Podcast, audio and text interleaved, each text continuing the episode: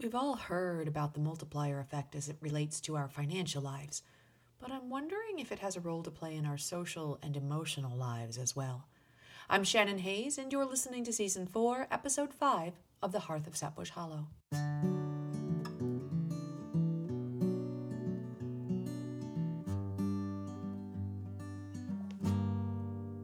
It was a cold, wild winter, you were sleeping on my shoulder. I was praying that the raging storm would stay a little longer, with your feet up on the dashboard of my summer dream. And westward, I was hoping that we'd wake up to the softest of spring mornings, humming do do do do do do do do.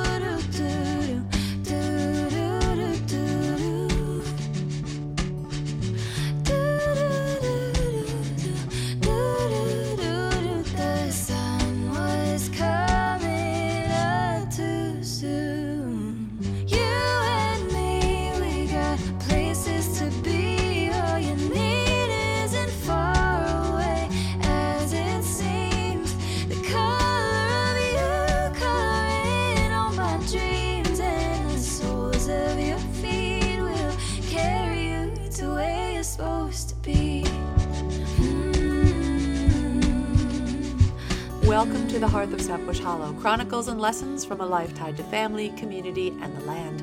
I'm Shannon Hayes, and I operate Sap Bush Hollow Farm with three generations of my family in the northern Catskill Mountains of upstate New York. I'm the chef owner of Sapbush Cafe, a farm-to-table and neighbor-to-neighbor experience, open Saturdays nine to two from April through November in our tiny hamlet of West Fulton, and I'm also the author of a few books, including Radical Homemakers, The Grass-Fed Gourmet, and Redefining Rich.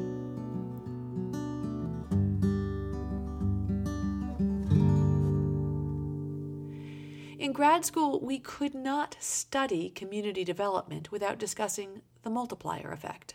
An economic term, the multiplier effect, is the increase in economic output that results from a capital injection. We were taught that it's a pretty big deal in small, locally based economies because of the amount of financial recirculation. That recirculation creates more economic opportunity at the local level. We see it all the time at Sapbush Hollow. Eileen rents the apartment from us in back of the cafe. We pay her a management fee to operate the Airbnb upstairs. She buys her eggs and yogurt from the honor store. Her daughter and son-in-law, Tess and Will, operate a garage and property maintenance business. They mow the lawns and plow for us. Each week, they show up at the espresso bar for breakfast. And through the spring, each Saturday, they grab another of the farm vehicles to bring down to the garage to take off the snow tires. While they're up mowing, they pop into the honor store and grab stuff to cook for dinner. There was a point in Sapbush Hollow's evolution when we needed to consider the next stages for business growth. The expectation was that we would broaden our land base and our production and expand our markets. But we chose instead to dig deeper rather than broadening out, to engage with our local economy on more levels, providing housing, meals, and lodging, and a public gathering space in addition to our farm products. It was cheaper than buying farmland, and it helped our family by keeping all members close rather than spreading us out over the state trying to make deliveries and attend farmers markets. That change enabled us to see the multiplier effect even in our family. With Grammy, Pop Pop, Bob, and I close at hand, Saoirse and Dula were able to grow up in a family business. They have assumed leadership roles at young ages, able to work closely with all of us to learn our trade. We supply food and housing for our daughters. They earn money working with us and are able to support the rest of their needs, reducing Bob's and my household expenses. As the future owners, they're energetic and motivated employees, building up personal wealth as they help to grow a family business. The result is that nobody requires a big paycheck, but everyone builds wealth. But as I've aged in this business, I've come to observe that the multiplier effect plays out in the social fabric as well. People come to the cafe after a rough week, gaining hugs and solace from us and from fellow customers. They find out from each other who can repair a roof, deliver firewood, grade a driveway. The person who came in need of a mocha and a hug is able to give someone else the name of a good doctor. The person who got the name of the good doctor was bringing by some perennials for someone who's starting a garden. The gardener drops off a jar of honey for us to take home and enjoy. Thus, the multiplier effect isn't just financial, it's social. The trouble is, as I've observed this week, it's also emotional, especially on the family level. It started last week when Saoirse was delivering a pig share to the C S A pickup freezer in the honor store. We had just had several tons of stone brought into the cafe parking lot so that it could be regraded, so the surface was a bit unpredictable, and Saoirse was wearing boots with wedge heels. She tripped on some stone while carrying the heavy box, turned her ankle, and sprained it. And just as one dollar spent locally gets recirculated throughout the economy, so does a simple sprained ankle. It starts with the pain. It's physical for her, emotional for her dad and me.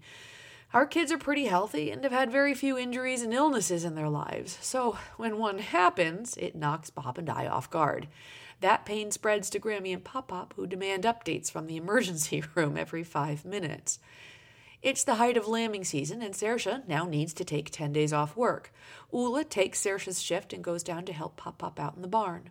Saoirse comes down to the cafe with Bob and me. Today we're working at adapting Jack's famous chocolate chip cookie recipe to the cafe ovens. It's a day of recipe testing.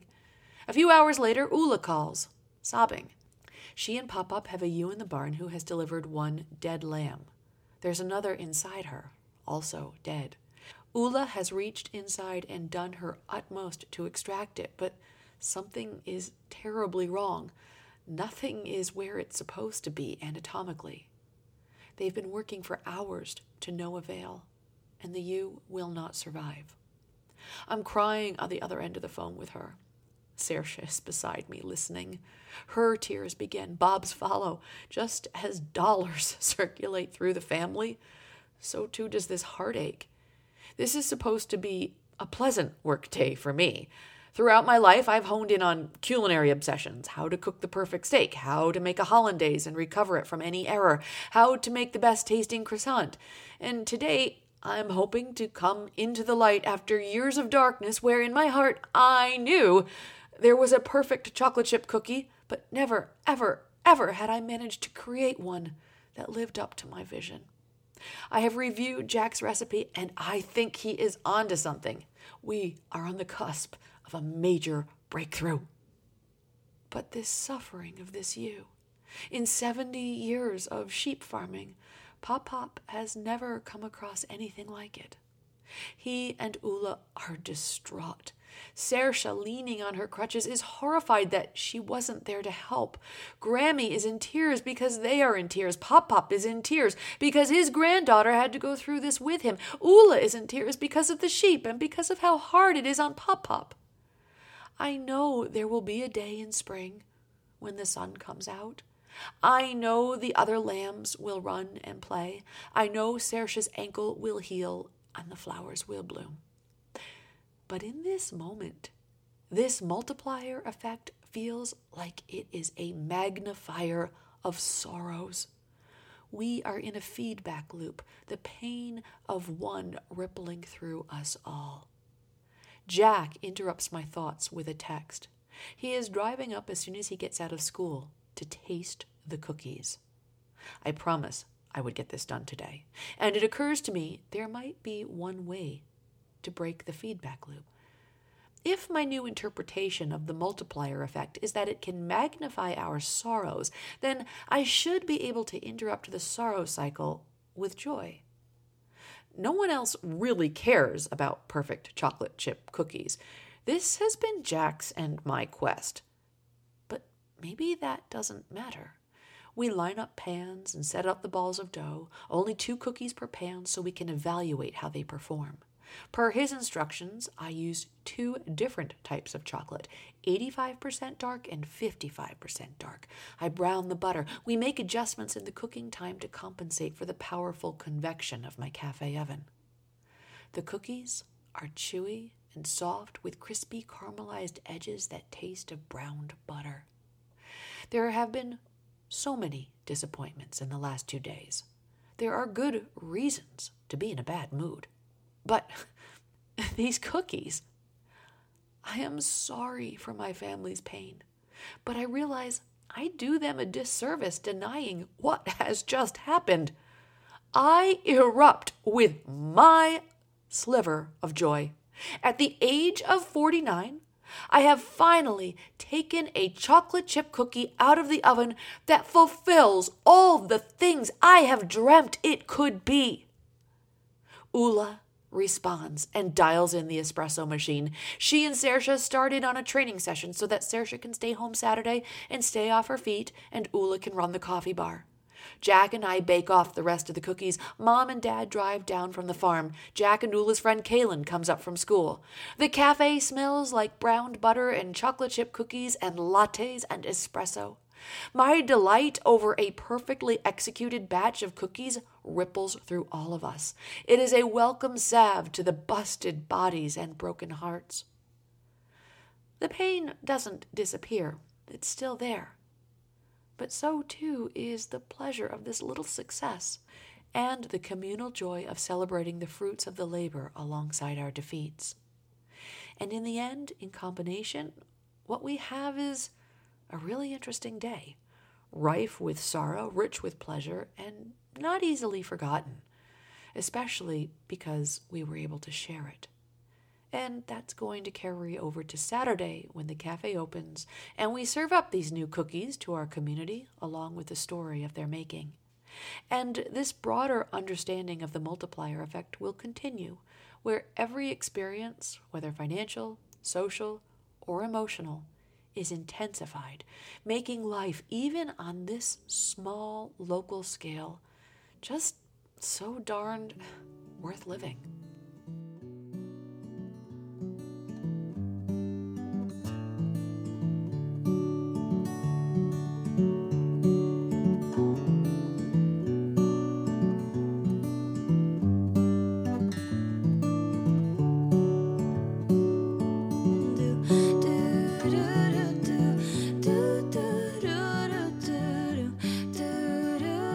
Sapbush Cafe is now open for the season every Saturday from nine to two until Thanksgiving, except October twenty-first and twenty-ninth when we plan to go on vacation. The prefix farm-to-table special for Saturday, May thirteenth will be wild ramp meatloaf with bone broth gravy, creamy mashed potatoes, braised red cabbage and apples, followed by your choice of either one of Jack's aforementioned chocolate chip cookies, save room because they're big, or a slice of homemade gluten-free cherry pie.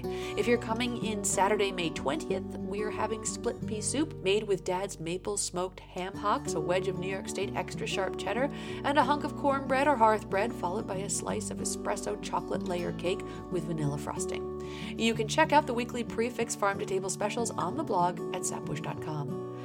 Our online website, sapbush farm store dot com, continues to be stocked with our grass-fed and pastured meats and eggs, as well as wool bedding and yarn. Feel free to check it out.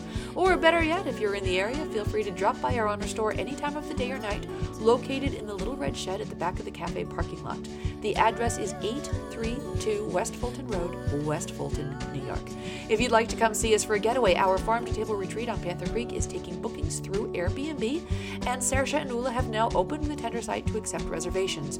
You can find it by searching for Calico Ridge, Sapbush Hollow at Tender dot com. If you want to stay on top of cafe and farm specials, farm happenings, or follow my musings on the blog when the podcast goes silent in the fall and winter, be sure to head over to the website at either sapbush dot com or the radical homemaker dot net and sign up for the newsletter. We do not do social media, so this is the only way to keep tabs on us. Plus, when you do, you can download a free workbook that pairs with my latest book, Redefining Rich, winner of a Nautilus and an Axiom medal. If you enjoy the slower things in life, you can also join our snail mail list to get Ula's hand-drawn postcards with notices about special offers and our C S A program. You can even be entered in a drawing to win a free C S A share by emailing me at shannon at sapbush dot com with your address. If you enjoyed this, please take a few minutes to leave a review. This helps other folks find my work. And please share this podcast with friends and family. This really helps to get the ideas to spread. Better still, you can help make the magic happen for as little as one dollar a month by hopping over to Patreon and looking up Shannon Hayes. Or if it's easier, you can also donate to support the podcast by sending a check to Shannon Hayes, care of Sapbush Hollow Farm, eight thirty-two West Fulton Road, West Fulton, New York, one two one nine four. And that's a really important thing to do because all of this, the podcast, the blog, the novels and books, and the creative recharging that happens over fall and winter, are a result of the support of my patrons on Patreon. And this week, I'd like to send a shout out to my patrons, Catherine Mostello and Catherine Lawrence. Thank you, folks. I could not do it without you. In case you were wondering, this podcast was produced and edited by the sexiest man alive, my husband, Bob Hooper, and the great music we're listening to comes to us from Emory. Thanks for listening, and have a great